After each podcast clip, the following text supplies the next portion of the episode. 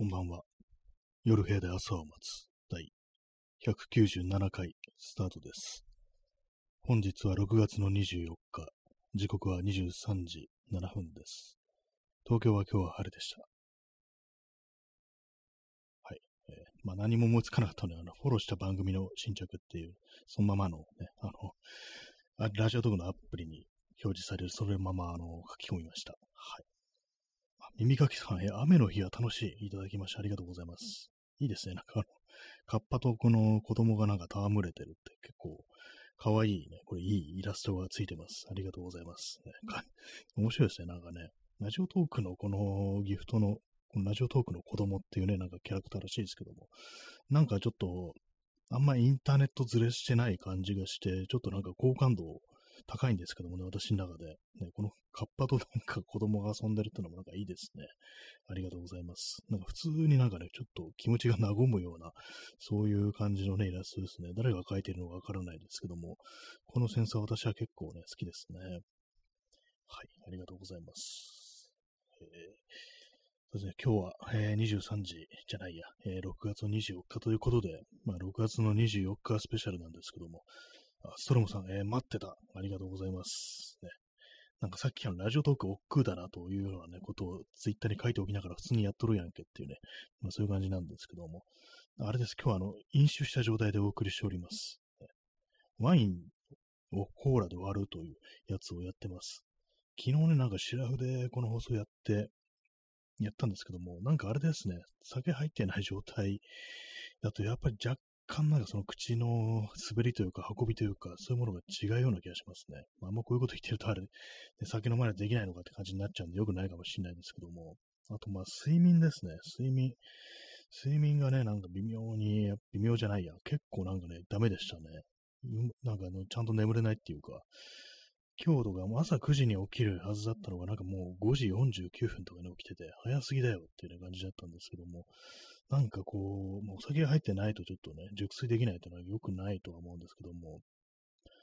まあでも昨日ね、外出て割に、そう自転車とかね、乗りましたからね、体はまあまあこう、動かしたはずなんですけども、なんか全然こうね、ちゃんとした眠りができなかったという、そういう感じでしたね。まあ、そういうの、今日、そういうわけで、あの、今日は、あの、アルコールに頼ってるという感じでございます。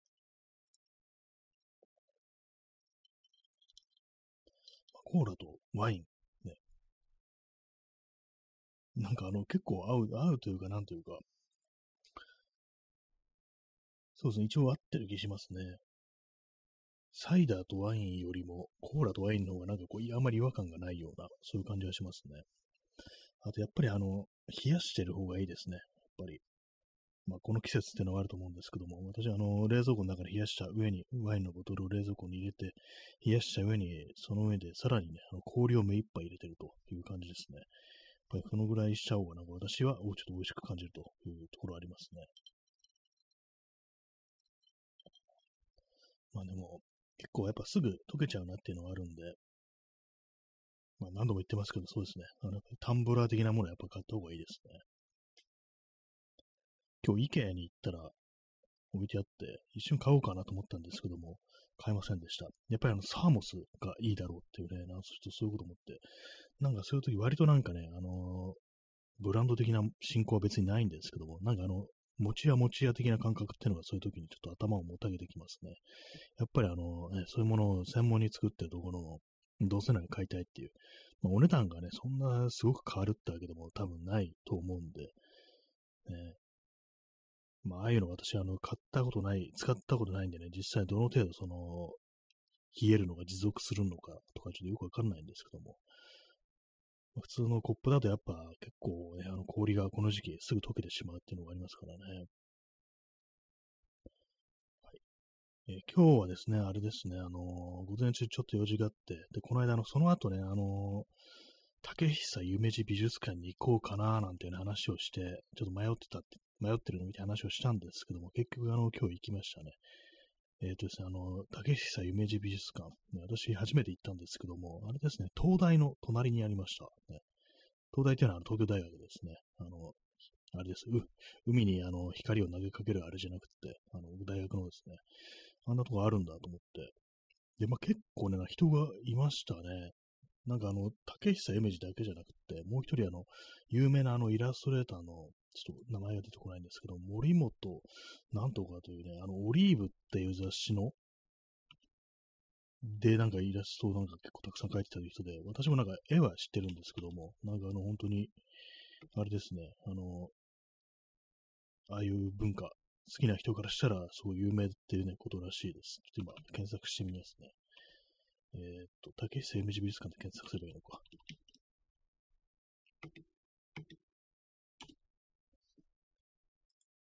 名前がパッと出てこないんですけども、絵はね、絵は知ってました。えー、っと、森本美幸という人方ですね。人ですね。そうですね。なんか、すごいたくさん人がいて、まあ、明日までっていうのもあるんでね、書き込みでもその需要かもしれないですけども、あれですね、あの、館内、写真を撮ってもよかったんですけども、結構そこら中でずっとなんかバシャバシャバシャバシャ、そのみんな、スマホを向けて写真を撮ってる感じで、まあでもなんか本当にファンが多いっていうね、ことをすごく感じましたね。で、まあそれなんかあの、ファッション系のなんかこう、イラストとかなんですけども、これ何で描いてるのかなって私見ながら思ったんですけども、そしてあの画材を展示してるところがあって、あの墨なんですね。あ、墨でこういう絵描くのかって感じで、なんか割と墨っていうとなんか水墨画とか習字ぐらいの雑な認識しかなかったんで、あ、そうなんだっていう感じでね、なんかああいう画、何で描いてんのかって知れるとちょっと面白いですね。墨でこういうおしゃれな絵を描くのかというね、そういうことを思いましたね。えー、ストロムさん、小田健が連載を持っていたオリーブ。あ、なんかそう聞いたことあるような、ね、読んだことはないですけども、えー、オリーブというなんか伝説的なね、こうなんか雑誌であるみたいな、そういう印象があるんですけども、ね、私は読んだことがないですけども、結構な世代、ね、ある特定の世代からするとかなりね、まあ、世代というかまあ文化、ね、そういうとこに好きな人からすると非常になんかこう、影響力が大きかったなんていうね、話をなんとなくこう、私はインターネット経由でね、知ってるという感じですね。はい。えー、P さん、えー、ただいま、えお帰りなさい。ありがとうございます。昨日はそうですね、1時間半やったんですよね。ちょっと長めでしたね。あの今日はあの、飲酒をしたね、状態でお送りしてますね。汚れてる、汚れたあの脳でね、お送りしております。やっぱあの、酒を飲まないとなんかね、ちょっと、若干あのね、こう、口の滑りが悪いみたいな感じがしますね。は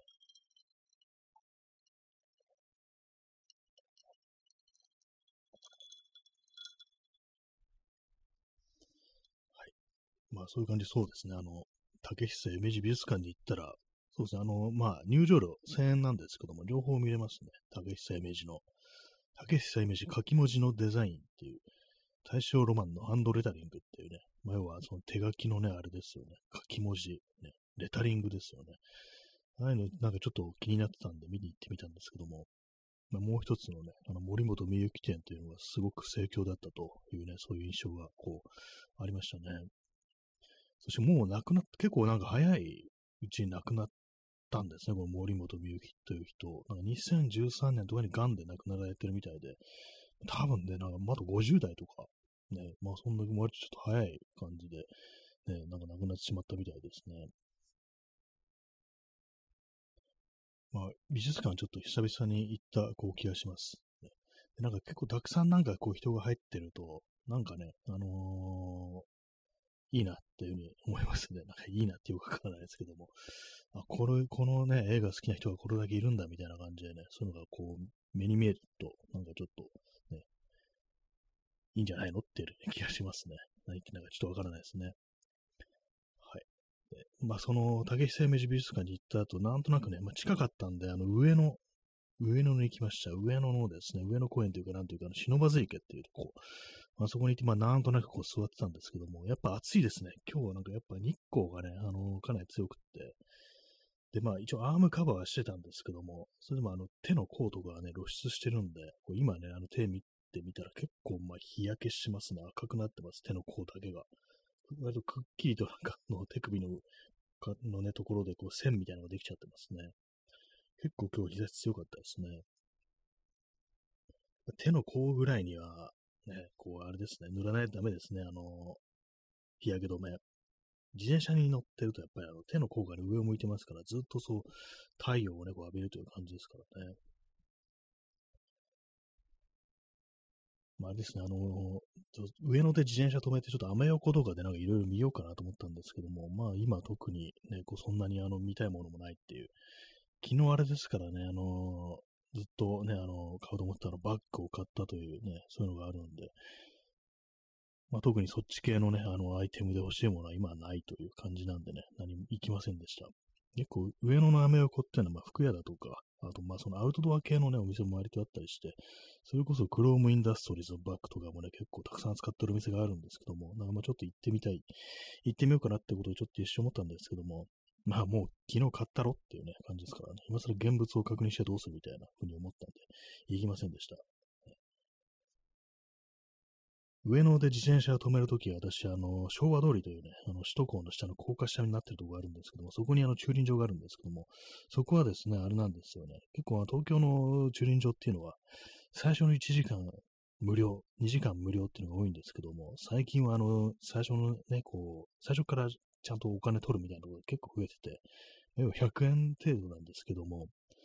まあ、100円を払いたくないっていう気持ちでね、今日は車、車じゃない、えー、自転車止めずにね、そのスルーして、割と珍しいことなんですけども、あの、スカイツリーの方にちょっと行ってみて、まあ、それも行きたいという気持ちがあったわけじゃなくて、なんとなくこう、足の向くままみたいな感じにしてたら、いつの間にかついてたんですけども、まあ、その途中で浅草もそうですね、経由したんですけども、人すごかったですね。雷門のあたりとか、本当にものすごい人がいて、やっぱ観光客、外国からの観光客が多いっていうね、感じだったんですけども、それに応じてかなんだかわかんないですけども、あの、人力車がね、あのすごく多かったですね。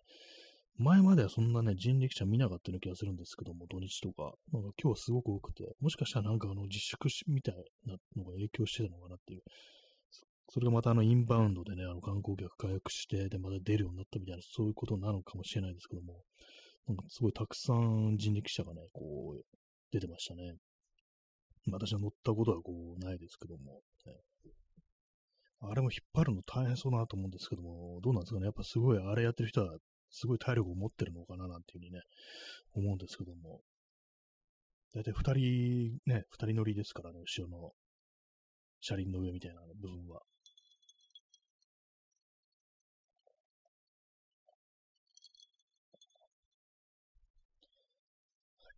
飲飲酒しつつお送りしております。そうですね、コーラとワインは結構合いますね。はい、以上です、ね。コーラに合わないものを探す方が難しいかもしれないですね。なんか日本酒とコーラって今ふと思ったんですけども、なんかこれ、こち亀でなんかこのネタあったような気がします。日本酒とコーラを合わせるみたいな。気のせいですかね。あの、思い込みかもしれないですけども、なんかそういうめちゃくちゃな、あの、ね、こう、カクテルを、なんか、両津が出すみたいな、なんかそういうなんかね、会があったような気がするんですけども、なんだったかな。ジャムコーララーメンではないですね。ジャムコーララーメンとは別な回で、あの、喫茶店の留守番みたいのをするっていうね、なんかそんな結構初期のね、回だったような気がするんですけども、でも日本酒と何かをね、こう割って、なんかめちゃくちゃな酒を出すみたいなこうネタが確かあったような気がします。はい。まあ、酒の話はよくわからないですけどね。えー、コーヒーじゃない、酒を飲みます。飲酒します。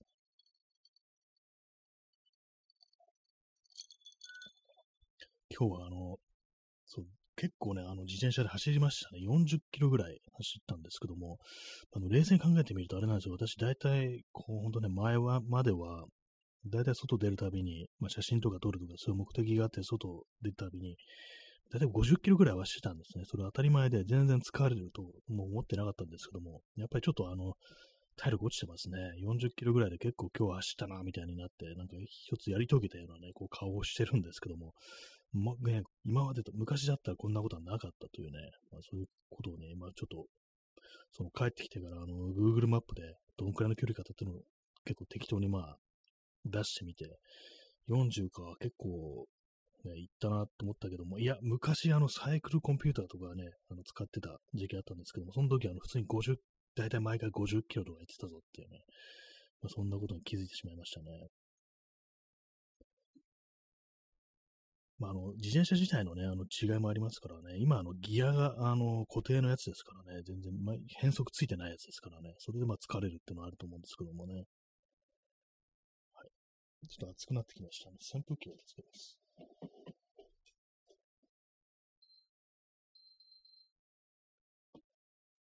ちょっと弱でね、あの、足元に向けて、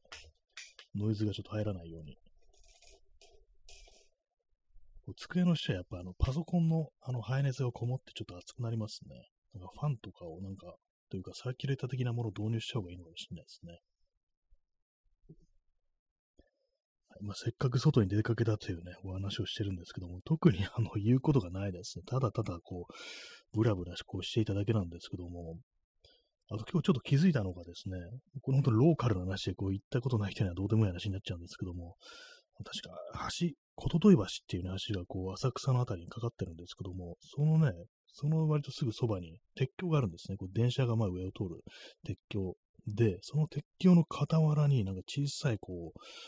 なんかボードウォークみたいな感じの橋、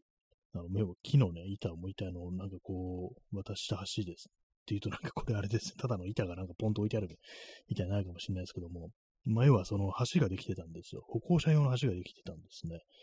そこを、ね、ちょっと前までなかったような気がするんで、こんなの作ったんだっていう感じだったんですけど結構なんか観光客、ね、外国からの観光客がそこをなんかこう、ね、歩きながら、通りながら、こう、写真とか撮ったりして、なんかこっちからすると、ね、ただの足だろうっていう感じなんですけども、まあ、あの、旅行で来てる人からしたら、なんか、せっかくだからこういう写真撮っとくかみたいなね、隅田川のバックに写真でも撮るかみたいなね、なんかそういう感じらしいですね。はい。まあ、その 橋ができてたというね、非常にまあどうでもいい話をしております。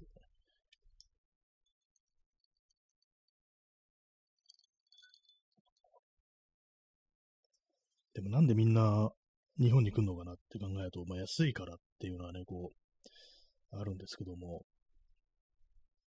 ねあの、隅田川はだって楽しいんだろうかみたいなことちょっと思っちゃったんですけども、ね、こっちからしたら、あの、別にその大したなあれではないっていうのがあったりしちゃうんですけどもね、まあでも自分がね、まあ海外に行った、そういうところをちょっと想像してみると、やっぱりね、あの、なんでもない、こう足でも、ああ、ここがね、なんとか川か、みたいな感じでね、まあ、それなりになんかこう、楽しくなるというか、まあ、新鮮なんだろうなということもあってね、まだそんなこと考える、あれでもないんですけども、えー、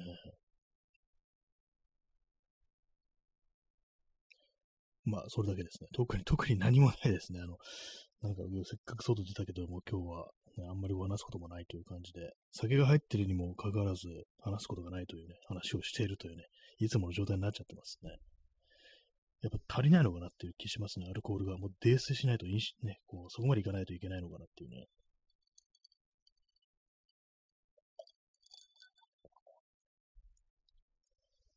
えー、P さん、えー、楽しい隅田川の取り方。えー、勝ち時橋を上げずに強行突破。これあれですね。あの、これもこち亀ネタですね。赤ぬなら無理やり通ろう勝ち時橋って言いながらね、あのなんか豪華客船を乗っ取って、それであの勝ち時橋に突っ込むっていうね、今これをね、聞いてる人は、あの漫画読んでない人からすると、主人公はテロリストなのかなっていうね、完全にそういう感じのなんか受け取られ方すると思うんですけども、そうでもそうじゃないんですよね。警察官なんですよね。まあ警察官はテロリストみたいなもんだっていうね、まあそういう声も上がるかもしれないですけども、まあね、聞いてる限りめちゃくちゃですよね。まあ、その、そういうシーンがあるんですよ。まあ、勝どき橋。勝どき橋はですね、昔、あの、真ん中からパカッと割れて、あの、船を通すために、まあ、羽橋ですね。羽橋だったらしいんですけども、これもなんかずっと昔になんかそのまま閉まったまんまになって、多分ね、あの、1950年代とかにもうすでにこう、もう橋をね、上げるっていうのをやめたらしいんですけども、まあ、それをね、あの、無理やり通ろうと、ね、そういう話でした。話でしたというか、そういう、まあ、あの、こち亀にそういうシーンがあると、こちら葛飾亀有小梅発所にそういうシーンがあるというね、話でございましたけども、ね、考えてみたらめちゃくちゃな漫画ですね、本当にね。多分人死んでますからね、普通に勝どき橋を上げずに強行突破、豪華客船で無理やりベキベキベキって壊しながら強行突破したら、まず人が死ぬと思うんですけども、ね、あの漫画、ね、一応死があるんですよね。あの、長い連載のうちに、あの、亡くなった人とかね、まあ、割にいますから、だからね、あの、よく漫画ね、あの、中では、この世界は死がないとか、年を取らないとか、そういうのあると思うんですけども、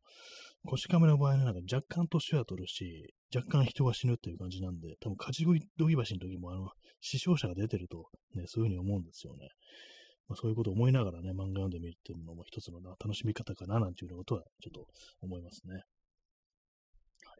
まあ、無事何を言ってるのかわからなくなってきたところで、ね、まあ、あれなんですけども、まあ、あの、勝ち、勝ちじゃないや、こちら葛飾区亀有公園前発出場って聞くと、なんとなく私は宮下公園のことを思い出します。ね、こちら渋谷区宮下公園前発出場っていうね、なんだそれって感じですけども、でもなんか、多分ないとは思うんですけども、でもね、一時期あの渋谷のね、宮下公園前に発出場を作るなんていうね、話がちょっと出てた時期あったんですよ。何年ぐらい前だかわかんないですけども、今の宮下パークってものが出来上がる前の、あの、何を作るかな、ちゃんと決まってない段階で、この警察署じゃないや、あの、交番をね、なんかあの前に作ろうっていう、なんかニュースがね、こう流れてきて、その時私、あの、まあ、当時のツイッターアカウントで、まあ、こちら渋谷区宮下公園前発祥っていうね、ことをつぶやいたこう記憶があるんですけども、でまあ、今日渋谷も行ったんですけども、なんか、なんか、うん、交番なかったたような気がしますね。割になんか、こう、渋谷って交番がそんなにないような気がしますね。まあでも、繁華街とかそんなものなのかもしれないですね。まあ、渋谷はまあ、あの、相変わらずでした。ね。人がたくさんいて、ね、こう、ね、そんだけでしたね。えー、ワインとコーラを混ぜたやつを飲みます。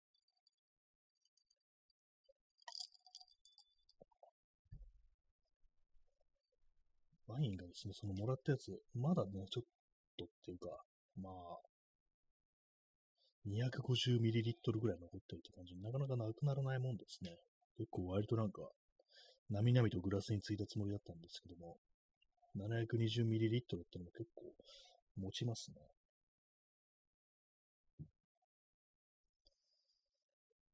23時29分ですね。まあ、あの、話すことがなくなったら時計を見上げろなんていうね、話ありますけども、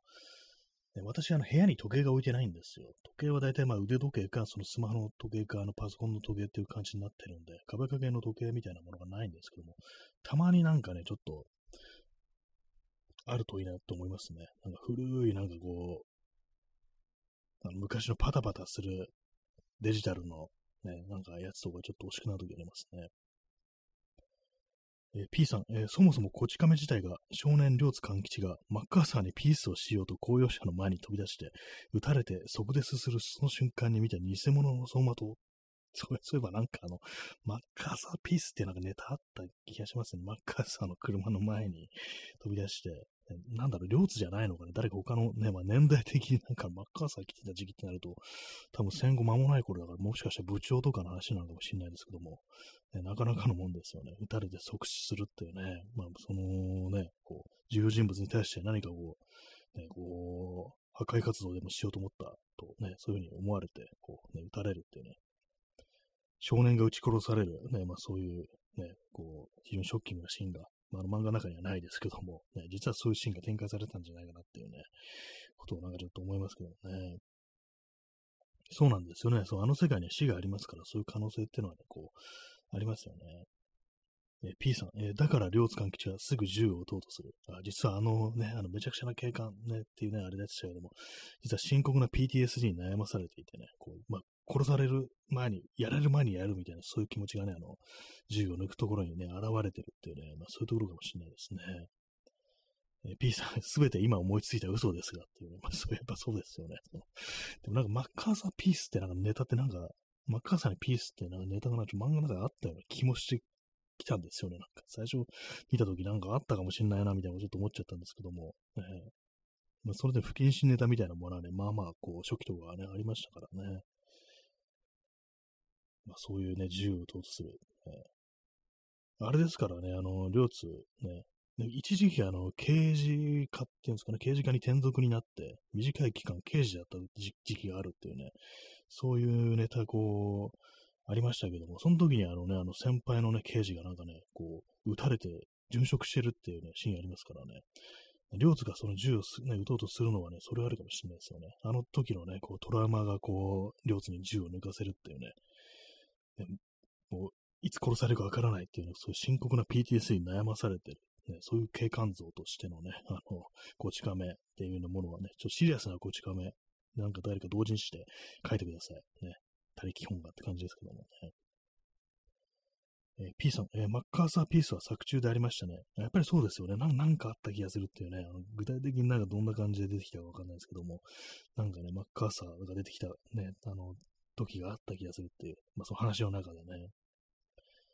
えー、ダーマさん、えー、天才バゴボンのおまわりさん。あ、あの人もまあすぐ発砲しますね。ただあの人なんか自称おまわりさんで、あの、おまわりさんじゃないらしいですね。あれね、警官じゃないっていう、あの、要は銃の不法処備してるやばい人っていうね、ことらしいんですけども、ね、あの、なんか帽子取るとモヒカンなんですよね、確かね。なんか見たことあります？見たことありますって、なんか実在の人物みたいになっちゃいますけども、なんかね、そんな話聞いたことありますね。ストロムさん、えビジランティズム、ね、自警団ですね、本当にね、こう、街のね、こう、平和を守ってるのがあのマリさんっていうね、こう、そういうね、こう、優しい目で見て、持ってね、こう、見守るのもいいじゃないかっていうね、10ぐらいね、持ってたっていいじゃんっていうね、そんな感じですからね、どうせリボルバーだから6発しか買えないんだからっていうね、6発かわせば大丈夫っていう、そういう感じで生きていくとね、いいんじゃないかなっていうふうに思いますね。はい。えー、飲酒します。やっぱりなんか飲酒しますっていう時になんか若干の後ろめささみたいなものをあの感じますね、やっぱりね。まあこ、こんな放送別に酒飲んでやってもいいだろうって感じなんですけどもね。こんな放送とか言うんじゃないっていうね、自分でね。そういう自分で自分をなんかこう、卑下するのは良くないっていうね。まあそういうふうに言われてしまいかもしれないですけども。まああの、言葉、ね、あの口をついて出た言葉というやつですね。まあ、ビジランティズムね、なんかこう、まあ怖いですよね、本当にね。あのー、あの、ちょっとあの、急にシリアスなあの話になっちゃいますけども、本当なんか関東大震災の時に、ね、あの、朝鮮人の人たちだとか、あの、あるいはその東京とかじゃないところからやってきたの行商の人たちがね、あの、非常になんか残虐な手段で殺されるなんていう、そういうね、こう、虐殺がありましたけども、ああいうものものも、なんかね、最初はあの自警だっていうね、こう、誰かがね、我々のこう、平和を脅かしてるという、まあそういう考えから、ああいうことになるっていう。まあそれに格好つけて、ただ単に暴力をみたいっていうね、そういうね、こう人間もまあそれなりにこういるのかもしれないですけども、ね、恐ろしいですよね。全然その殺した人間の反省がなかったっていうね、なんか笑ってたみたいなね、話を、まあ、それに関する私本、ちょっと読んだんですけども、関東大震災の時の、ね、虐殺についての本を読んだんですけども、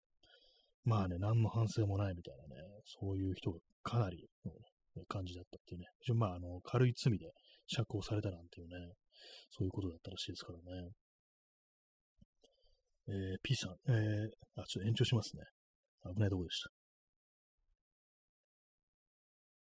はい。えー、P さん、すべての命の権利を守っていると絶叫する白人至上主義者。ね、あれですね。オールライブズマターですね。ねあれも、そうあの、確か2020年ですよね。あの、ブラックライブズマターのね、あれでこう、まあそういうふうに言う連中が、ね、出てきたと。明らかにやばい連中っていうね、あの感じ、なんか防弾、アロハシャツに防弾ジョッキ着て、アサルトライフル持ってるっていうね、もう確実にやばい連中っていう、なんかプラウドボーイズでしたっけ？なんかそういうのありましたけども、その手のね、人間が出てきましたけども、なんかね、あの、なんか10代のね、なんかそこ16歳、17歳ぐらいのね、こう男の子って言い方をするのはあれですけども、ね、まあ差別主義者、白人至上主義者が、で、なんかこう、人殺したりなんてなりましたけどもね、あれ確かなんか、無罪になりましたよね。なんか正当防衛だみたいな感じでね、アサルトライフルで人を撃ち殺しておいて正当防衛っていうね、ああいうことをやったね、こう人間になんかその後どんな人生が待ってんのかっていうね、なんか基本的に私人を殺してなんか無傷でいられないっていう、まあその、まあ罰せられるとかじゃなくて、やっぱその、殺した本人の心が無事じゃ済まないみたいなことはなんか思うんですけども、ああいうようなね、本当なんかこう10代でそんなことになって、その後人生とも一体どうなってしまうのかっていうね、ことをなんかちょっと考えたりしますね。全然まあ想像もつかないですけどもね。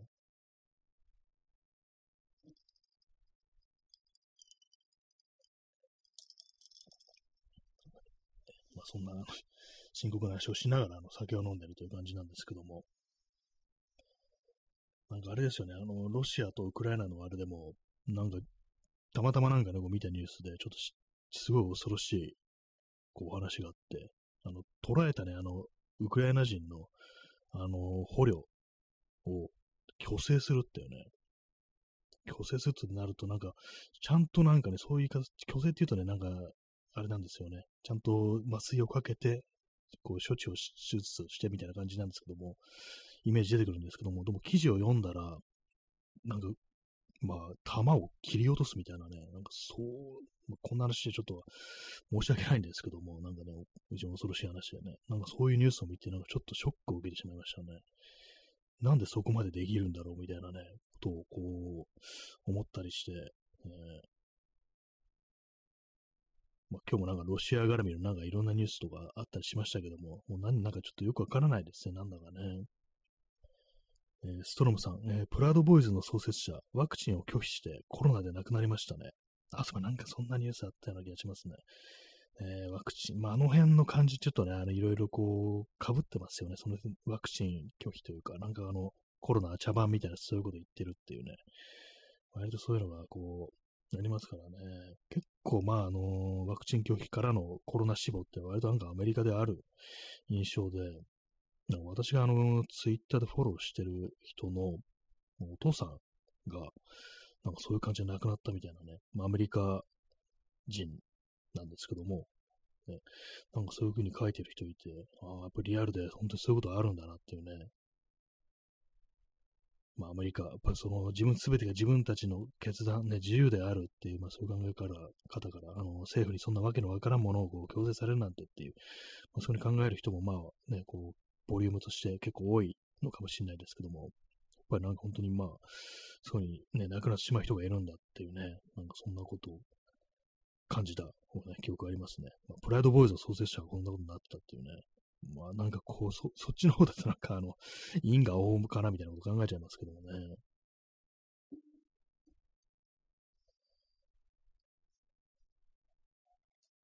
ちょっとあのワインをね、追加したいと思います。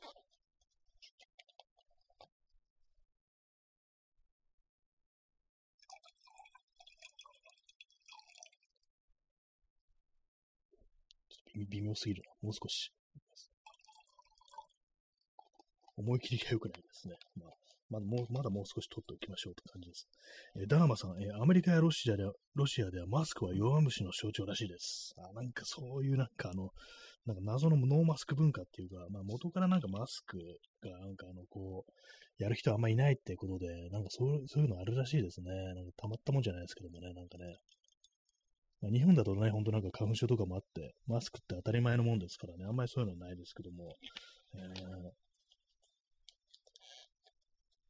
まあ、でも向こうにね、こう、アメリカとかロシアにね、こう、いる人、住んでる人、ね、でも、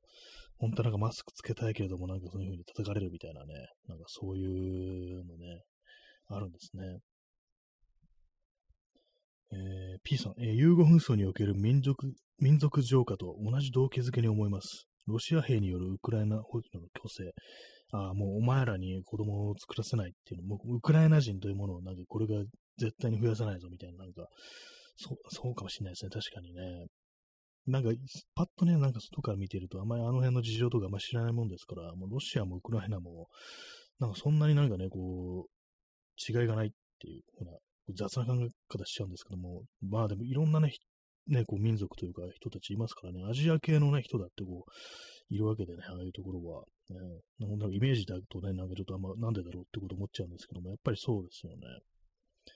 まあ、融合紛争における民族浄化って、あれもなんかね、こう、すごく怖いですけども、なんか結構なんかいろんなこう、映画とかでもね、こう、題材みたいな風にされてて、結構ね、なんか、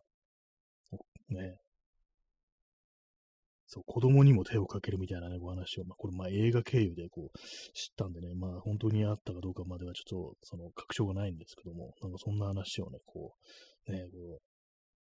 ありますからね、あったみたいですからね、すごく怖いです。えー、ダーマさん、えー、同じ未来に駆け出したやつもいたが、で、これ何でしたっけ？あのすいません、これちょっと拾えてないんですけども、同じ未来に駆け出したやつもいたが、ね、ちょっと酒が入っていることもありね、若干頭の回転が鈍くなっているので、ちょっと分かってないというね、可能性あるんですけども、ななんかちょっとあの、その聞き覚えのあるフレーズですね。同じ未来に駆け出したやつもいたがってね。えー、耳かきさん、えー、自警団で思い出しましたが、人知れずボランティアで毎日皇居のガードマンをしている老人がいます。鈴木恭一の本で紹介されてました。あ、そうなんですね。それなんか普通に警備の人かなって絶対思っちゃいますね、見たらね。じゃあ私が皇居とかのそばとか通ってる時に立ってる人とか、あのまあ普通に警官かなとね、こう思ったんですけども、ね、実はボランティア、まあ、勝手に来て勝手にやってるっていうね、その可能そういう人を見ていた可能性ありますね。まあ、いろんなところでそういう人いるのかもしれないですね。そして割となんか、その、ね、普通に警備っていうか、あまあ、人埋めがあるということではね、ちょっと役に立ってるみたいな、そういうのはね、ちょっとありそうですよね。まあ、ボランティア、そうそう、ボランティアね、まあ、ちょっと今、あのね、良くないですね。私なんかちょっと行かれた人みたいな感じの扱いしてましたね。ボランティアでガードマンしてるっていうんだら、あれば、まあね、そんなには、こう、悪かねえっていう、ね、感じかもしれないですけども、まあ、ただ皇居っていうとなんか、あの、あれですからね、まあ、あの、天皇主義者っていうか、まあ、極右なのかなみたいなね、右翼なのかなみたいなこと思っちゃいますけどね。あ、ダーマさん、え、安倍とプーチン、あ、そうですね、あの、あ、ウラジーミル、君と僕とは同じ未来を見ている。ね、共にかけ、かけてかけ、駆け抜けようではありませんかっていう、あれですね、あの、本当聞いてると死にそうになるくらいの、ね、なんか恥ずかしさを覚える、あのね、謎のこう演説ですけども、なんかすごくすげなくされてますけどもね、プーチンにはね。プーチンもまあ極悪ではありますけどもね。何だったんですかね、あれね。本当に、ウラジーミルっていうね。まあ、あの、名前呼ぶの、親しかったとしてもそういう呼び方せんぞみたいなね、なんか話とかありましたけども。えー、まあ、強烈なインパクト残しましたね、あれはなんかね。君と僕とは同じ夢を見ていると。かけてかけ、駆け抜けようではありませんかって、本当なんか覚えちゃうぐらいのね、感じですからね。えー、耳かきさん、えー、有事にはいつでも駆けつけられるように準備していると話していました。まあ、有事ってなんだろうなってちょっと思っちゃうんですけど、まあなんかあの、なんかしらのあれですかね、なんかこう狙われるという感じでね。まあまあでもなんかね、そうなんですね。まあ武装とかしてないことをちょっと祈りたいなというね。まあでもそういう 人っていうのはまあ、なんかしらのね、こう備えをしてるね、こう、可能性はありますけども、どうなんですかね。えー、ダーマさん、えー、藤谷美也子が皇居に侵入しようとした事件もありました。なんかありましたね。なんか、なんかちょっと、ね、直訴じゃないですけども、ね、なんか、なんだったんですかね、あれで、なんか結構ヤバめのね、あの、行動であるんですけども、な、なんか何か、なんかちょっとよくわかんない感じの、ね、あれでしたよね。事件というかね、なんかね、なんか、藤田美也子っていうのは一体どういう人なんだろうと思いつつも、まあ特に調べたことはないですね。えー、P さん、えー、民族浄化、ルワンダの虐殺、日本軍の参考作戦、すべてがジェノサイドにつながる戦時性暴力。あ、そうですね。やっぱいろんなとこで、こう、もうなんか根絶やしにしてやるみたいな、なんかそういうことですよね。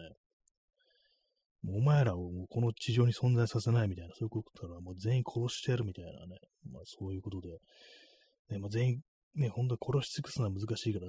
だったら、ね、子供なんてもう作らせねえっていうことで、そういう虚勢みたいなね、こう手段に走るという。ね、まあ、なんかこう、ずっとそういうことがこう人類史でね、こう、起き続けてるって考えると、本当なんかこう、暗い気持ちになりますけども、ね、P さん、え右翼保守には左翼が天皇を人質にするための行動を起こすのではという名目を抱えているので、ああ、そうなんですね。まあそういうなんかこう、テロ的なこう感じでね、そういう自分のこうね、まあそういう目標を達成するために天皇を人質にするっていうね、まあ、名目ですね。確か妄想ですよね。ほんとなんか、そ、あの、それでまあ、常になんかスタンバってるみたいなね、人も、まあ、いる。まあ、大体まあ、あの、右翼の妄想みたいなのってのは大体ね、こういろんなところでこう暴走したりしてますけども、災害とかね、起きると、なんか、あれですからね、こう右翼みたいなのが出てきて、こう自警団みたいなのを結成するみたいな話、東日本大震災の時ありましたからね、なんか、そう、中国人だとか韓国人が、ね、こう、その、あれをね、狙ってるみたいな、その、前は津波で流されたね、こう、被災地、そういうところにある、なんかね、こう、お金だとかね、まあそういう家財だとか、まあ貴重な何か、貴重品とかをこう狙ってね、こう、泥棒しようとしてるみたいなね、だから見回るんだみたいなね、そういうことやってるのいましたけども、実際捕まったの日本人だったみたいなね、金庫嵐みたいなの捕まったけども、実は日本人でしたっていうね、そういうのありましたからね。コーラとワインの混合物を飲みます。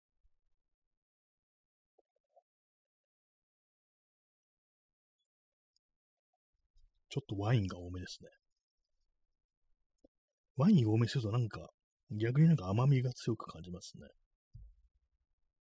はいえー、耳かきさん、えー、皇居のお堀の壁に張り付いた全裸外国人、全裸パルクールの途中だったのかも。まさしくでもそうですね。あの、そうですね。あの、お堀の壁ね、あれは張り付くのは確かにパルクールですよね。あれね。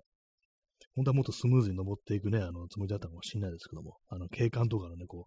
う、妨害が入って、まあ、それであの、なんか、あの、棒をね、手にしてね、あの、戦うなんてことになったのかもしれないですけども、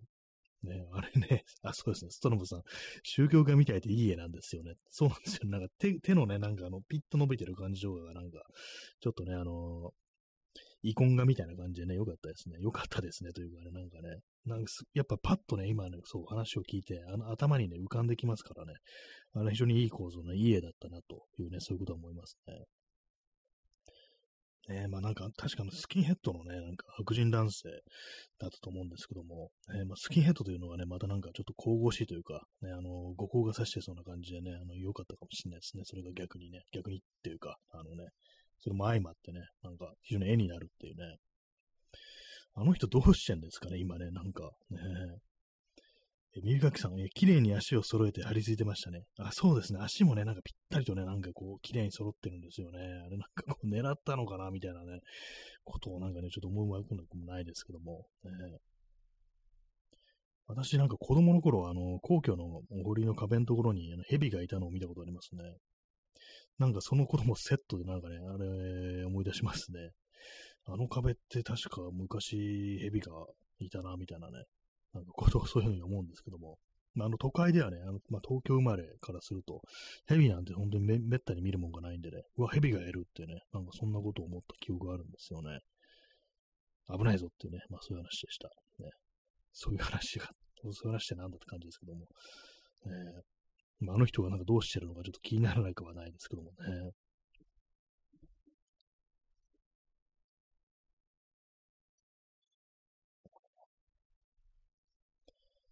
いろんなね、こう事件がありますけども、全裸のパルクールってのはなかなかお目にかかれないですからね。え み、みかきさん、え、ヘビ、全裸男性、あと全裸女性がいたらアダムというか、かなり面白いですね。これ、そうですね。全裸女性がいたらね、あんまこう、さすがにね、こう、かなり、ね、気をつかなきゃいけないですけども、ね、な何かこう、起きるのかって感じしますね。そこまで揃ってると。なんかこう、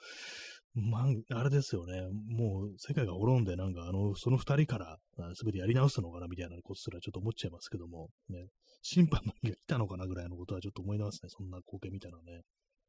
そこまで来るとちょっと怖くなるかもしれないですね。なんか何かの啓示なのかなみたいなことを思って、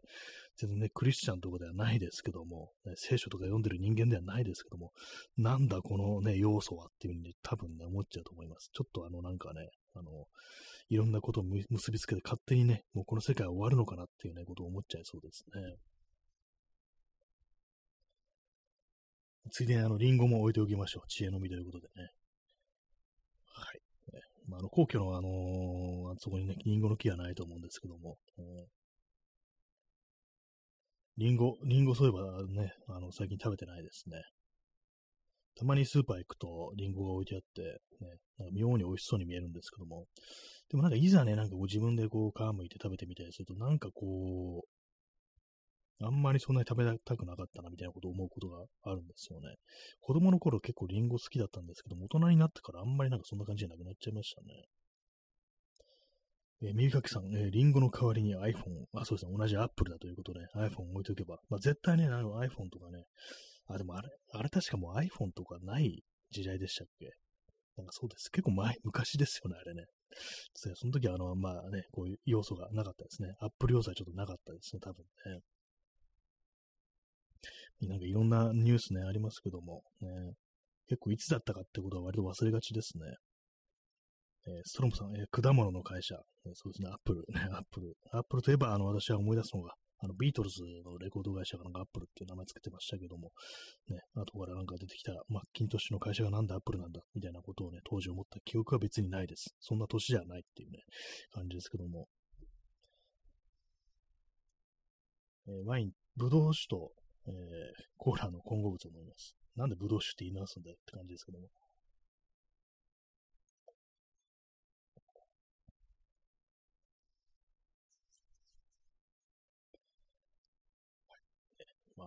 アップルで思い出しましたけども、そのスマートフォンですね。私がスマートフォンをちょっと買い替えようかなみたいな気持ちになってると話をしたんですけども、なぜなら、あの、うっすら曲がってるからっていうね。まあでもあれですね、あのー、普通に使えてはいますね。なんかね、全然ね。この放送も今それを使ってやってますけども、曲がっ、ちょっとうっすら曲がってるあのスマートフォンでやってますけども、でもなんか新しいのね、買った方がいいんだろうなとは思うんですけどもね、まあまあまあ重いんですよね。何が重いって、あの、外でね、なんかあの、Google マップとか見てるとかなりね、あの表示されるまでが遅くって、まあ、そんな頻繁に見ないからね、まあ、そこまで気になるもんでもないんですけども、まあ、でもなんかいつかはね、こう、時代遅れになるしっていうことで、まあなんか海外た方がいいのかなみたいなね。あとまあカメラがクソみたいな画質っていうのもありますからね。まあその辺もあるんですけども。えー、P さん、えー、恋を成仏。リンゴ捨てでかかってこいよってね、なんかちょっといろいろ混ざりすぎてよくわかんないことになってますけどもね。最初はね、あの、あれですよね。あの、スティーブ・ジョブズですよね。来いよ、スティーブ。ね、iPad なんか捨てでかかってこいっていうね、なんかそういうネタだったんですけども、いろいろこう変形するというね、感じですね。え、耳かきさん、えー、全裸外国人、15年前のニュースでした。あ、結構前ですね。15年前。15年前っていうと、今2005年ですかね。ちょっと 私算数に弱いんで、微妙ですけども、10年前が、えー、2013年、そこから5ですから、そうですね、2008年ですね。そんな前だったんですね。まあ、だいぶ前ですね。あの人も今、存命なんでしょうかっていうぐらいのね、15年経てば亡くなってる可能性すらあるっていうね、感じですけどもね。まあ、また再びああいうことがね、こう起こってくれることをね、私は望みますね。えー、ストロークさん、今も全裸なんでしょうか？ずっとキープオンだったらね、ちょっと面白いですけどもね、常にこうネイキッドの状態で過ごしてるというね、こう、そういう感じでいてほしいですね。本当の裸族っていうね、感じですけども、ね。日本に来るときはいつも裸ですみたいなね、なんか変則的なあの裸の人っていうね、自国では着てるけども、なんか日本に行くとき常に裸みたいなね、そういう感じでもいいのかもしれないですね。あえてまあその、まあ日本は裸になっちゃいけない国ですからね、基本的にね。まあ他の国もそうだとは思うんですけども。え、でもなんか昔は結構ね、裸になる人が多かったみたいですよ、日本も。っていうと何言ってるのかわからないですけど、結構なんかね、あのー、昔はその大学生とかが、なんかね、ちょっとお祭り的な感じでね、酔っ払って、こう、全裸でダッシュして、ストリーキングっていうんですかね、昔の言葉で言うと、なんかそういうことをしてる。今風に言うと全裸パルクルっていうね、今風じゃないよって感じですけどもね、私しか言ってない言葉になってますけども、全裸パルクやるなんていうね、なんかそういうことがたびたびあったなんていう話を私は聞いたことがあります。ね、治安悪かったんですね。今裸の人見ないですからね、街歩いててね。まあ普通見ないでしょうけどもね。えー、ストロムさん、え裸だったら何が悪い？あの久々に登場ですね。あの、あの草薙剛先生のね、名言ですけども、ね、裸で何が悪いっていうのありましたね。まあ、確かにあの人に言われたら、まあそうですね、みたいなこと思っちゃうんですけども、まあ夜ですからね、夜のね、あの、日野木町公園でしたっけ？港区のね、あ、そこなら大丈夫だと思います。基本的に暗いから大丈夫ってね。芝生の上なら全裸になっても大丈夫っていうね、そういう風に言われたら私ははいと答えるしかないですからね、本当にね。えー、耳かきさん、えー、伊集院が小学校の頃、友人のお父さんが夜に裸で散歩していたと話してました。危ないですね、これね。なんか、伊集院が小、伊集院ってあれですよね、荒川区っていうか、田端のあたり出身ですよね。田端のあたりは夜で裸で散歩してるおじさんがいるって話なんですかね。これ、相当怖いですね、これなんかね、今の、今っていうか当時何歳ぐらいだ？伊集院って言多分50代ですよね。もう、あの、文明、文明国でしたよね、その頃多分日本で。移住が子供の頃、小学校の頃ね。すごいですね、それね。東京で夜で裸で散歩ってさすがにないぞっていうね、ことは思いますけどもね。その話初めて聞きました。結構衝撃的ですね。田端が、田端にあの、裸のね、おじさんがこう歩いてるってね、夜にね。まあ、あの、温泉地とかでは割となんかね、こう、温泉入って、なんか裸で、裸で帰るかどうかわかんないですけども、なんかそういうことがあるイメージある、ね、あるイメージありますね、そういうのね。前になんかね、これあのー、藤原信也の話したね、う昔の思い出話なんですけども、あの、温泉でね、まあ、温泉地に、まあ、あの、地元が温泉地だったと、藤田信也の。で、まあ、あの、温泉ね、こう街の中に温泉があって、まあ、本当なんかいろんな人が、本当自分家の風呂よりも温泉行った方が早いって感じで会いに来るんだけども、その時に、あの、この話前もしたんですけども、お風呂の中で倒れた人がいて、発作みたいなの起こして、それやばいってなって、なんかこう、まあ、ね、運ばなきゃ、なんか単価とか乗せて運ばなきゃってなったんですけども、で、まあ、その時、まあ、そのいたね、若者だった藤原信也が、ちょっと手を貸しなさいってね、若いんだからって言われて、で、まあね、こう、そのもう一人のね、おじいさんだったおじいさんの中で言われたらしいんですけども、で、まあ、その担いでね、行くわけなんですけども、その時、その、もう一人の人が、普通に全裸で外に出て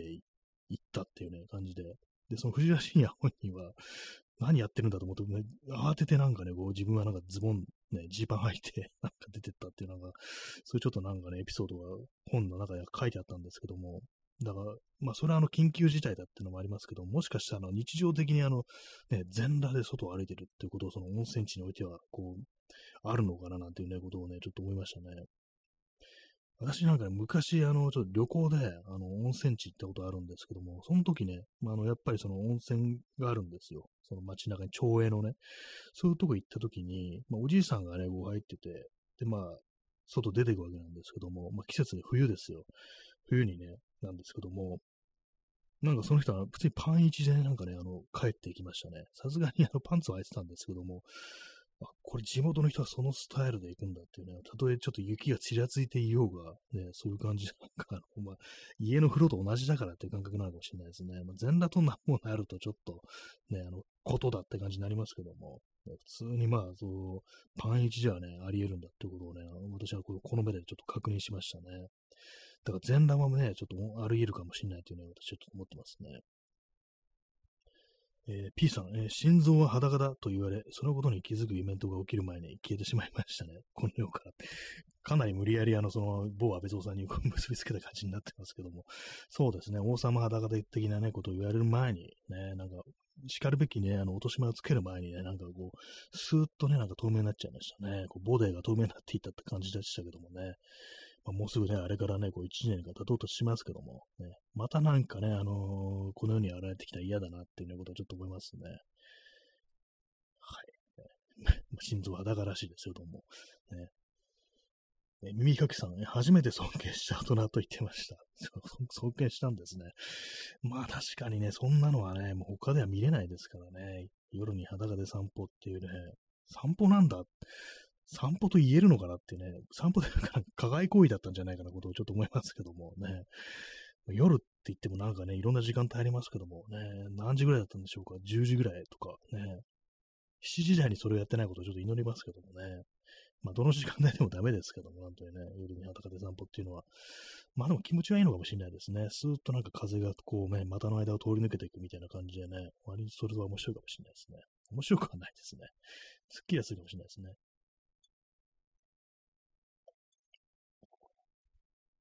えー、P さん、えー、高市早苗、夢枕に立つ安倍さん。あ、総理、ご無事だったんですね。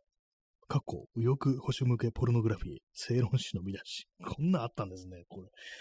これは危ないですね。やばいですね。正気とは燃えんぞという感じですけども。夢枕に立つ安倍さん。あ、総理ご無事だったんですねって。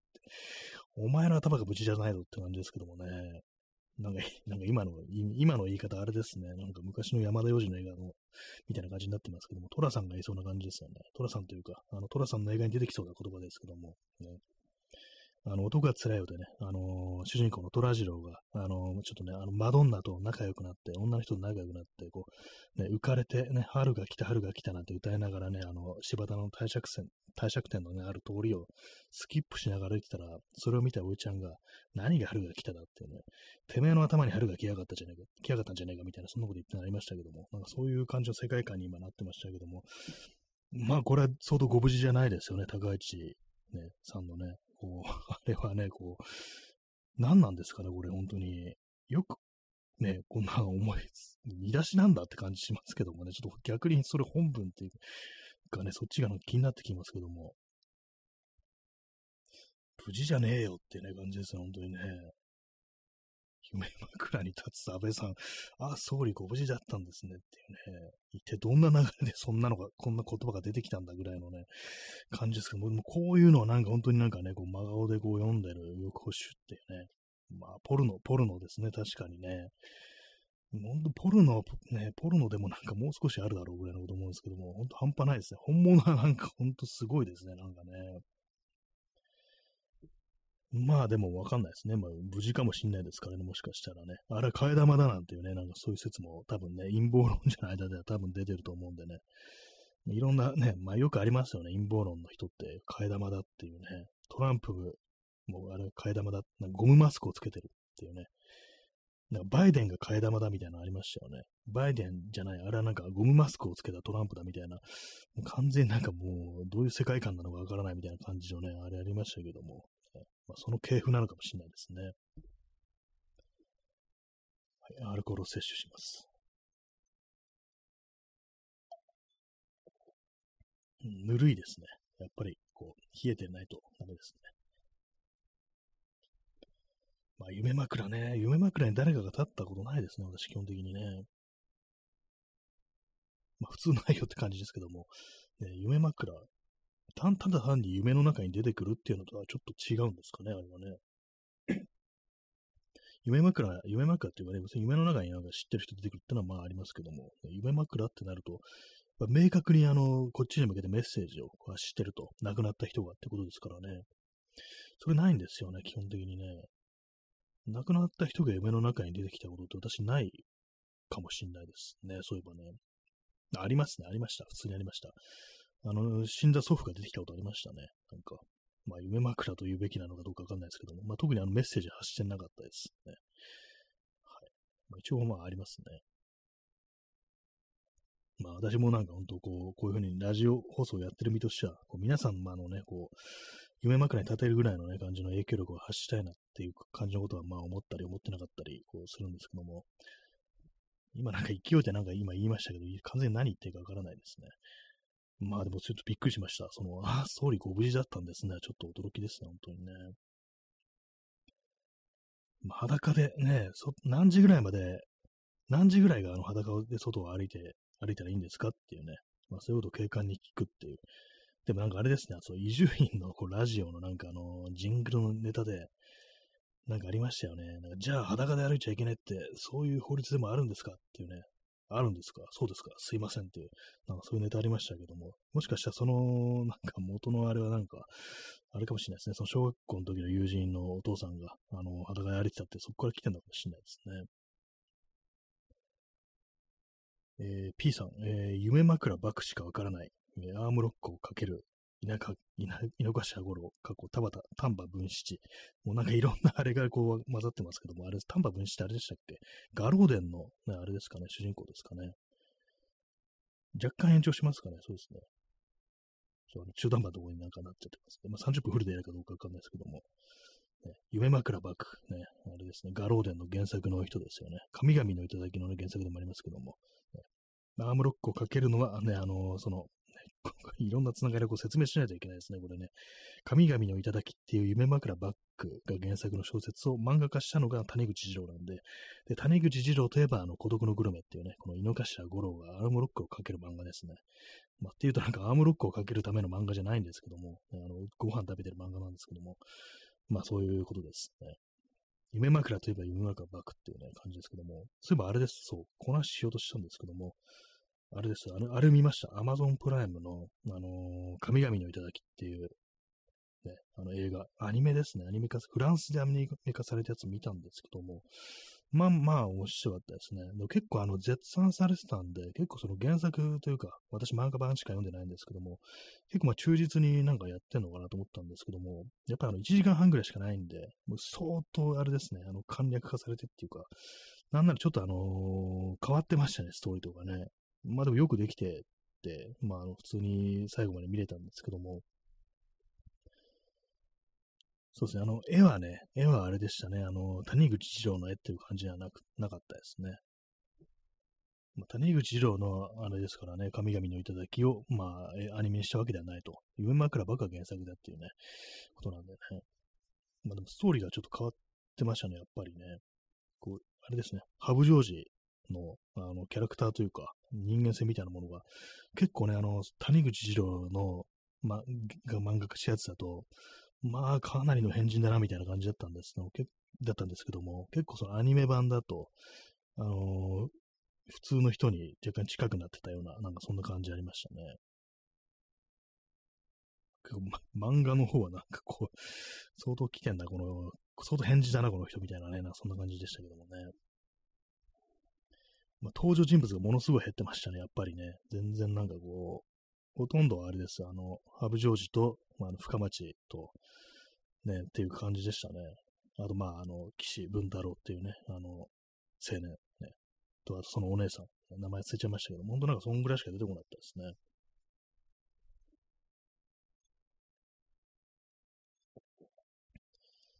まあ、なんか久々なんかこう、映画をね、こう見ましたね。でもなんか1時間半でもなんかもはや結構ね、長く感じてしまってるってなりますね。ほんとなんか、もう30分が限界ぐらいに今なってんじゃないかなって自分で思うんですけども、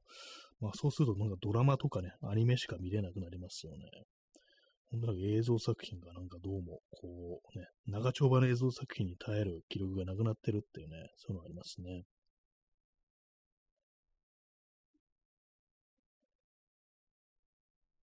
えー、時刻は0時8分ですね。え、P さん、ファスト映画体質。あなんかね、そんな感じになってますね。さすがにあの映画とかはね、あの、ファストで見てないんですけども、YouTube の動画とかはね、あの、内容によっては結構ファストっていうか、倍速で視聴するときありますね。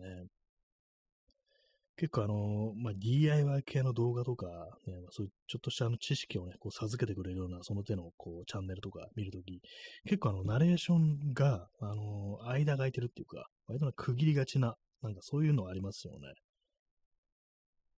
ありませんか？まあ、まあ、私ながらあるんですけども、なんかもうちょっと早口で喋ってもらってもいいのになびくらいの、そういう、こう、テンポの人、結構いますけども。で、まあ、最初なんかね、こう、なんかちょっと戻っ、ね、まどっこしなぐらいのことを思ってたんですけども、あれはなんかもしかしたら、あの倍速視聴を前提にしてるっていうか、ね、そういうことなのかなと思いましたね。あの、普通のね、ゆっくりした速度で見たい人は、あの、通常のあれで見て、あの早くしたい人は勝手に倍速してくださいっていうね、そういうことかもしれないですね。だからもしかしたらそういうなんかアクセシビリティみたいなものにすごく気を使った結果、ああいう感じになってるって可能性もあるなということは思ったんですけども、ね、初めからね、早口で喋ってんのは、あの低速で再生しても多分聞きづらいと思うんですよ。逆になんかね、あのゆっくり喋ってるのを早送りするのは、あのそんなにあの聞き取りに何か生じることがないだろうみたいな、もしかしたらそんなことを思って作ってるのかとしたら、作ってるんだとしたら、まあ、結構この人はすごいなというようなことをね、こう、思ったんですけども、ね、わかりませんね。真相わかりませんね。アルコールを摂取します。アルコールランプのアルコールを飲みます。ね、飲んでないですけどね。アルコールランプ。ね、アルコールランプあれですかね、アウトドアとかでああいうの便利なんですかね。まあ、アルコールランプじゃないですけども、多分なんか、アルコールストーブみたいなのありますよね。ああいうのどうなんですかね。結構、暖を取るのにはいいんですかね。まあ、この季節に言うことじゃないですけども。割にね、アウトアウトドアのお店とか行くと、アルコールストーブって置いてありますからね。やっぱり使い勝手で言うと、まあ、あの、ストーブじゃなくて、コンロ的なもの、ね、ああいうの使い勝手で言うと、やっぱりあの、市販のカセットコンロ用のあれですよね、ガスカートリッジが使えるやつがやっぱり一番いいですよね。まあ別に私買おうと思ってるわけじゃないんですけども、あの友人がね、それ持ってて、あ、これ便利だなみたいなね、本体自体はそんなにあのかさばらないし、で、まああの、カセットコンロ用のね、あのガスボンベ、ね、普通にまああのコンビニとかでもなんなら売ってるっていうね、スーパーとか、そういう感じですからね、まあああいうのがなんか結構あの、あれなのかなと、ね、あれなのかなっていう感じですけども、まあ使いやすいのかなって思いますね。ただ問題はそのガスボンベが結構かさばるっていうことなんですけども、これはあれですね。あの、よくあの映画とかに出てくる、あれです、あの、スモークグレネード、あの、発煙手榴弾ってやつ。ああいうのをね、なんかこう、ね、あの、ベルトみたいのに刺す、ありますよね。戦争映画だとか、ね、それこそランボーとか、そういうの見ると、ああいうなんかベルトみたいなね、装備ありますけども、あそこにカセットボンベをね、こう刺していくっていうね、そういうスタイルで こう行ったら面白いんじゃないかなと思ったんですけども、普通にこいつ危険物持ってんぞみたいな感じでね、あの、なんかどうにかなっちゃうかもしれないですね。あと夏は怖いっていうね。やっぱああいうの加熱するとなんか爆発するって言いますからね。あの、炎天下の車内に、車の中に放置したガスボンベが爆発したみたいな話って聞いたことありますからね。あと、ライターもなんかその、炎天下の車中に放置しておくと爆発するっていう、なんかそれ聞いたことあって、これ結構怖いなと思いましたね。割とその辺なんか迂闊にね、なんかタバコを吸う人とかだったりすると、車の中にね、真夏でも置いちゃうってことありそうなんで、まあ、滅多なことではないのかもしれないですけども、でもなんかそういうね、こう話をこう聞いたんで、結構怖いですね、ああいうのはね。我々は可燃物というものをね、ちょっと舐めすぎてるんじゃないかみたいなことで、ね、思ったりしますけどもね。私、あの、タバコ吸わないんで、あの、ライターは特に持ち歩いてないんですけども。でもなんかね、あの、もしものことがあった時に、まあ、それこそあれですからね、アウトドアとか、ちょっとあの山だとか川だとか、そういうとこ行くときは、なんか火の出るものとかね、もう少し持っててもいいのかな、っていうことをね、ちょっと思ったりするときもあるんですけども、まあ、扱いがね、ちょっと神経使いますからね。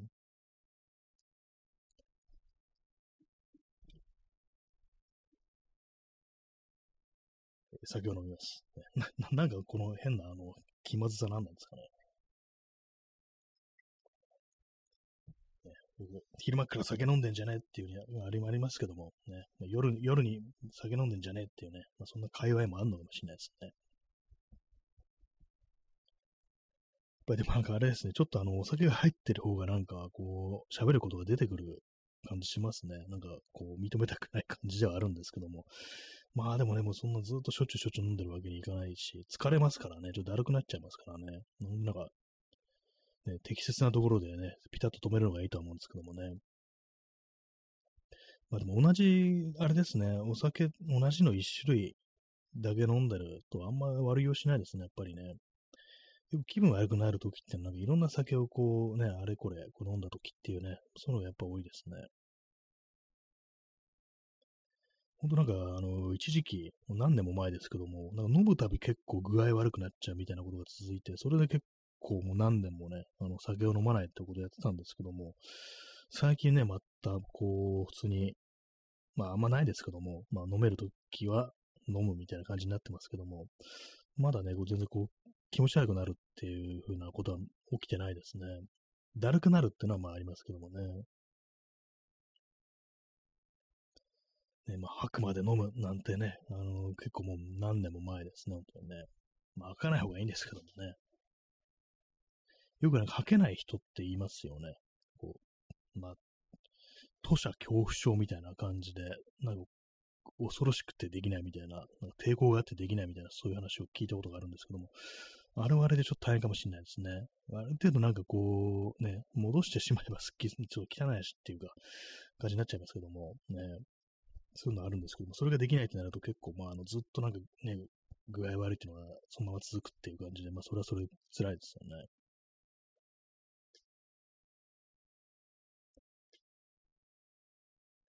暑いですね。あのー、すいません。若干、除湿をさせていただきます。まあ、外ね、多分ね、涼しいとは思うんですけども、この時間。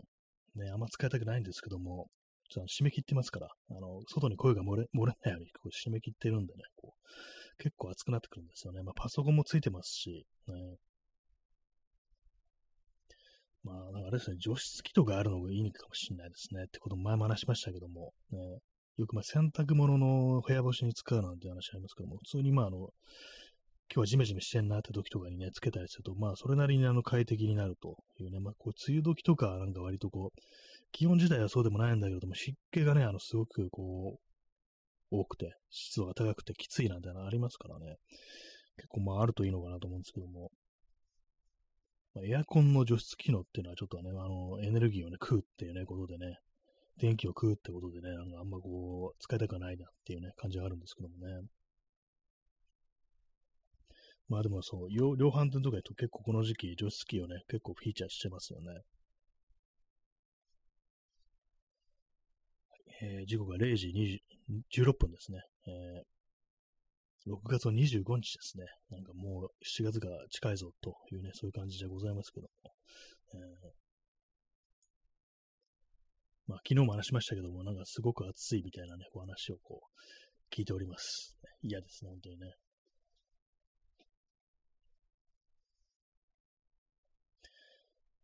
まあ、せっかく30分延長して、なんかまたなんかフルに30分やりそうな感じになってますけども、ね、話題が、話題が出てこないな。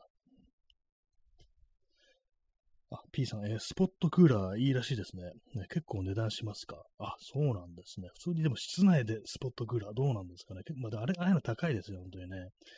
あれはなんか割となんかこう、広いところで、ここだけこう使いたいっていうか、まあ、あのー、ポータブルっていうかね、なんかこう、なんかイベントごとになんかそういうスポットクーラー使うみたいなね、なんかそう結構印象ありますよね。この日、この場所だけ冷やしたいみたいな、なんかね、そういう感じで。まあ、ただ、ああいうのね、なんかこう、ね、あのー、冷気が出てくるね、その前に立ってみると結構ね、あの涼しいですからね。一般的なクーラーよりもなんかね、こう、涼しく感じるようなね、そういうところありますね。まあ、高い。高いのはね、ちょっとあれですね。まあ、本当になんかこう、氷河期来てほしいとまではいかないですけども、ね、なんか涼しくなってほしいところです、本当に。ね、なんかほんの数ヶ月前、ね、4ヶ月ぐらい前、ね、2月の25日、ね、クソ寒かったみたいなことを思うと不思議ですね。まあ、クソ寒かったかどうかわからないですけども、ね、まあ寒かったはず、ね、長袖で過ごしてた、なんかそういうことは信じられないですね。まあ冬にはね、冬でね、なんかこう、何ヶ月前に半袖で過ごしてたのが信じられないとか言ってるんですけども、えー、まあ暑いのは苦手です、ほんと。今日も帰ってきて、手足がね、こう、汗でベタベタでしたってね。結構あの体に汗をかいたままだと、あんまりね、エアコンだとか扇風機とかに当たっても、そんなに涼しくならないような気がしますね。これがあの、風呂とかに入ったり、シャワー浴びたりしてね、こう汗を流すと途端にスッキリするっていうか、なんか涼しく感じるみたいなのこう、あるんでね、なんか、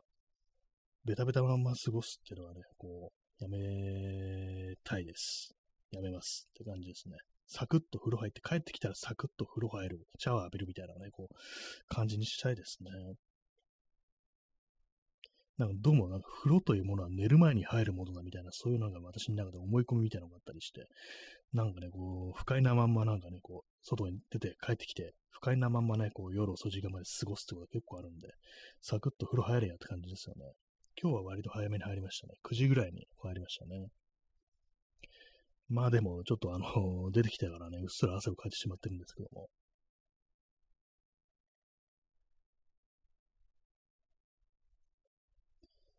ちょいと飲みます。うん、氷を入れないと厳しいですね、これはね。まあ、ビールとかがね、ぬるくなってもいいはね、全然マシですけどもね。ワインって結構あれですよね、常温で飲むっていう、そういう世界もあるらしいですね。私は冷えてる方がいいなと思うんですけども、まあ、本当なんか2の人、味のわかる人はね、なんかこう常温が良かったりするのかななんていうね、ことは思うんですけども、わかんないですね。酒の味とかよくわからないです、ほんと。ストロングゼロがなんか割とすぐ頭が痛くなってくるというね、まあそのぐらいしかこうわからないですね。この間スーパーで私の前に並んでる人のカゴなんとなくこう、まあ目に入っちゃったんで、こう見たら、ストロングゼロがこういっぱい入ってましたね。はい。ね、ストロングゼロ文学でした。で文学じゃないですけども、なんか一時期ありましたかね、そういうのね。こう、そういう体に悪いものを飲んじゃってる自分というものをなんか結構、まあ自己陶酔的になんかね、こう、文章に文学的にこう書いていくみたいになりましたけども、うん、まあ、なまあ、なんか面白いといえば面白いかもしれないですけど、まあ、あんまりこういいことではまあないですよね。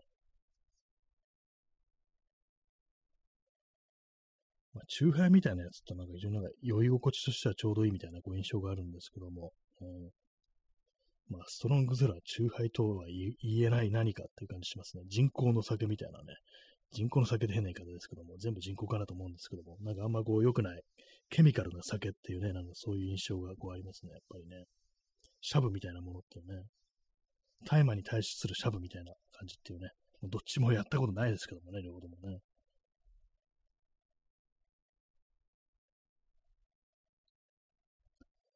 えー、0時21分ですね。明日は東京は、まあ、困ったら天気の話ということで、ね、天気予報見ますけども、東京はですね、明日は、えー、曇り時々晴れ、29度、22度。今日と同じですね。全く同じですね。今日29度だったんですね。まあでも、まあそのぐらいかって感じですね。日差しが強かったんで、こう、真夏日がって感じだったんですけども、ね、まあ、こっからさらにね、なんかもう5、6度開けてくるってことを考えてくる、考えると、ほんと嫌になりますね。で、まあ去年のね、6月末、東京はすごく暑くて37度とかかな。そういう感じに行った日があったんですけども、あのぐらいまで行くと、もうや諦めみたいな感じになってね、あの楽しめるっていう感じになるんで、ね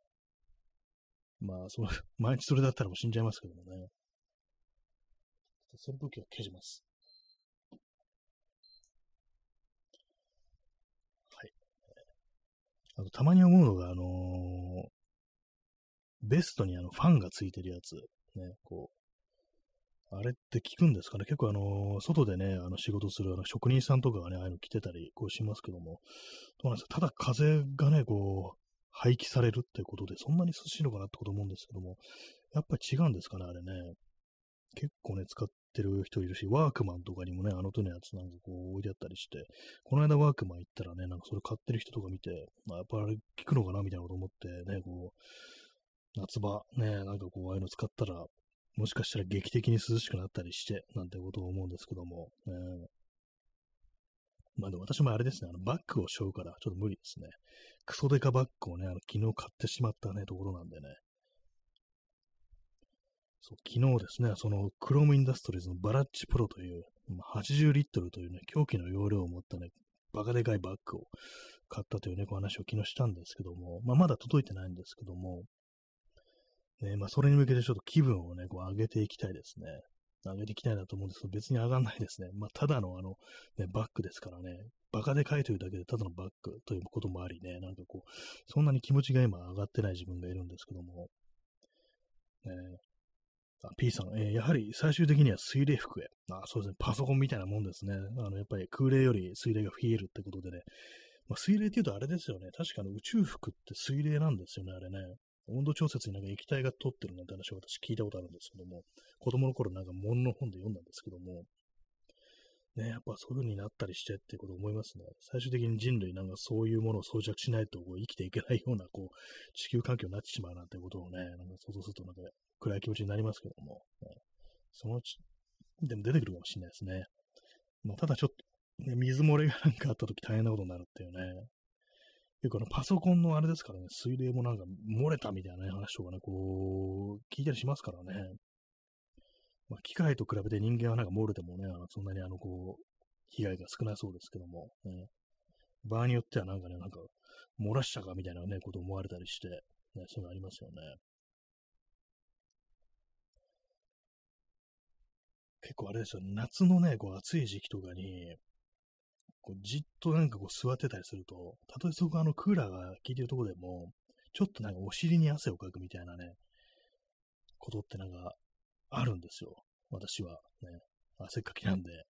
たまに気になりますね。なんか立ち上がったら、なんかすごい、あの、しっとりとしてるんじゃないかみたいなね。あの、ケツが濡れてるぞ、こいつみたいな。どうしたみたいな感じになってないかなって気になるんですけども、実際鏡とかで確認はしてないんでわからないんですよね。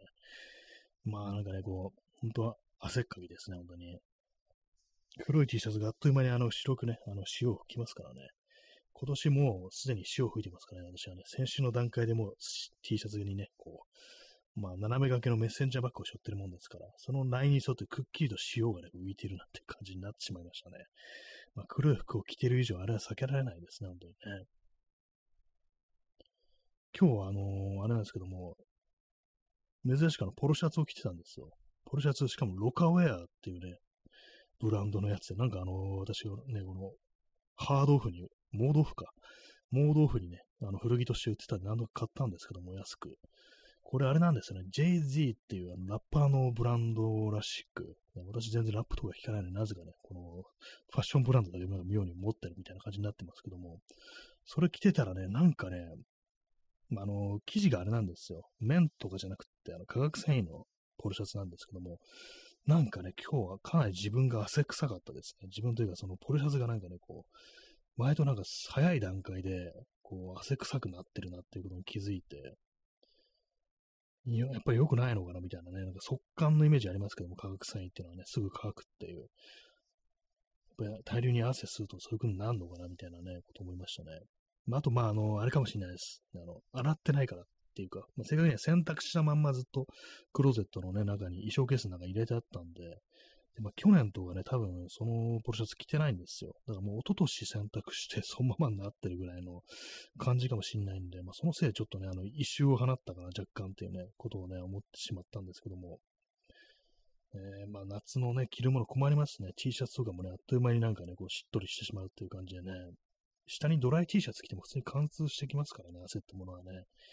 まあ、汗をかかないということはもう無理ですからね、基本的にね。まあ、そんなのまあ本当水冷服しかないよな、というね、感じですね。アルコールを摂取します。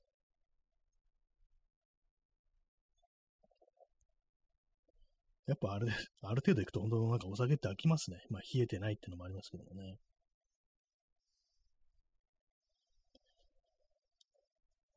まあ、まだ10分残ってるんで、まあ、せっかくだからまあやるかみたいな感じになってますけども、ね、何話すことあったかなという感じなんですけども、あの、皆様あれですかね、あの、冬、冬じゃない、あの、夏、真夏寝るとき、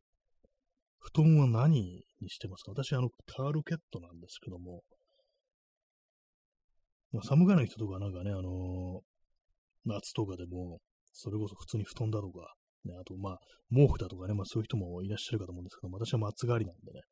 それにまあもう、タオルケット、ね、っていう感じですね。タオルケット来ると夏だなっていうね、感じがしますね。なんとなく。そしてあの、ひんやりしたね、こう、シーツの感触ってものをなんかこう思い出すんですけども、子供の頃の記憶として、シーツ、なんか最近ね、それこそ東急ハンズだとかね、なんかその手のお店行くと、寝具コーナーに結構その、冷えるシーツみたいなの売ってますよね。冷感パッドみたいなのね。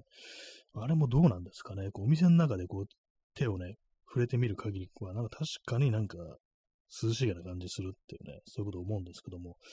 実際ね、なんかこう、効くんですかね。この間もなんかね、なんかこう、寝るときの暑さ対策みたいな話しましたけども、あのね、あの、氷枕みたいなやつ、ね。あれもなんか結構効くみたいな話をして、ね。でもまあなんか本当に昨今のね、ほんと夏、夜でもね、まあ30度超えなんて当たり前ですからね、まあそうなるともはや、その手の寝具で対応できる限界を超えてるんじゃないかみたいなことありますからね。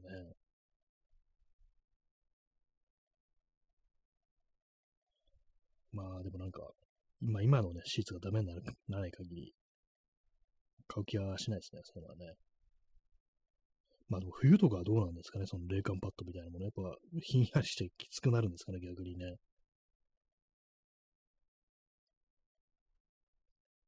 まあでも本当なんかあの、不思議なのが、発火オイルってこう、ありますよね。あれなんか、まあ、スースーするね、発火ですから、ミントですから、そういうものらしいんですけども、それがなんか、お風呂上がりとかにその発火オイルというものをこう体にね、なんかこう、つけると、すごく冷えるというか、冷えすぎてなんかガタガタ震えるみたいなね、そういうこと書いてる人いて、え、本当ですかみたいなね。実際にね、こう自分の周りの気温とかが下がってるわけでもないのに、そういうなんか感覚でだけが、なんかこう、すごく冷たい、寒いみたいになってるっていうね、そういうことってあるのかなみたいなね、こと思うんですけども、そう、発火オイルというものもちょっと導入してみたいみたいなね、こう気持ちはずっとあるんですけども、毎年ね、買わずにっていうね、感じになってますね。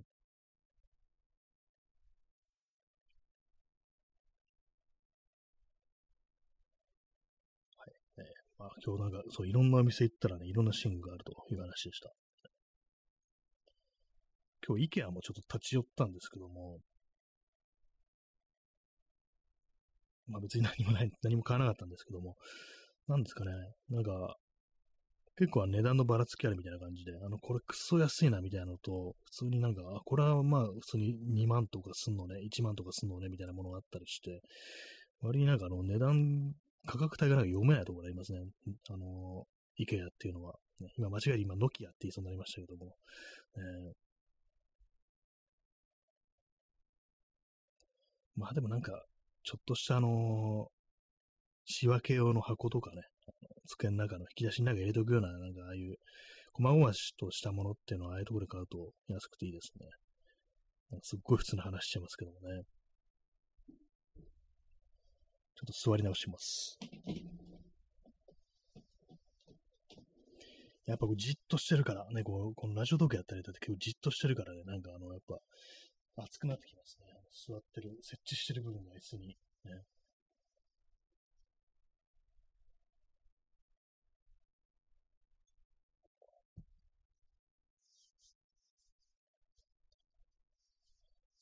ね、まあそんな、あのー、あれですね。花の土曜日というね、こう感じでしたけどもね。皆様いかがお過ごしでしょうか、ね、お過ごしでしたでしょうか？まあ普通に仕事をしていましたという人も結構いそうな感じでありますけどもね。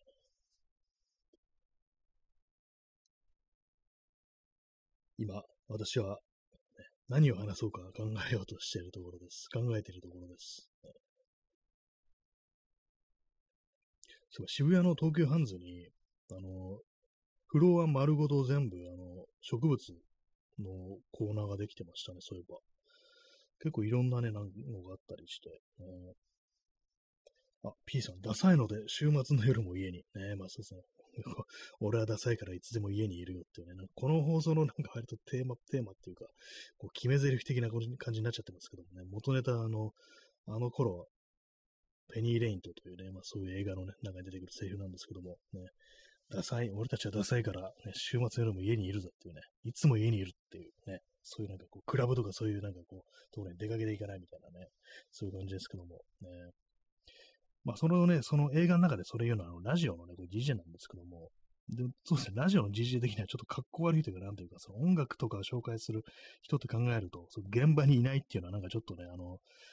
昨今の風潮だとなんかちょっとね、叩かれそうですよね。あいついつもなんかね、ごちゃごちゃ言ってっけども、全然クラブとか来ねえじゃん、ライブハウスとか来ねえじゃんみたいなね、こと言われてそうな、なんかそんな感じになりますけども。まあでもね、なんかそういうダサい、ダサいというか、ね、こう、別に家にいてなんかそういろいろ選んでみるなんていうのもね、こう、それはそれでっていう感じですよね。そう。我々ダサいからいつも家にいる。家にいるからラジオトークできるんだっていうね。まあ、いなくてもまあできるっちゃできるんですけども。最近外で話すってのやってないですね、そういえばね。かね、もう固定、固定されてる感じになってますね、こう、スタイルみたいなものがね。まあなんかこう、いろいろ変えてみるっていうのもまあいいのかなということは思いつつ、なんかまあ、気がつくとなんか11時ぐらいになってて、今日も普通にやるか、みたいなね、風になっちゃいますね。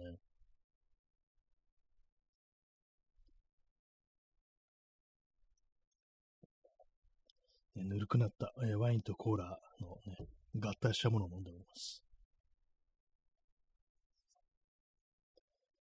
えー、っと、0時34分ですね。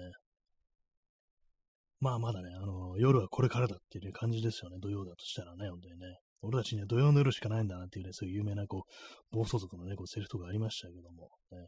私はもう完全に、あの、寝巻きに着替えてますからね。風呂に入って寝巻きに着替えて、あとは寝るだけっていうね。まあ別に寝なくてもいいんですけども、ね。寝なくてもいいというか寝た方がいいんですけどもね。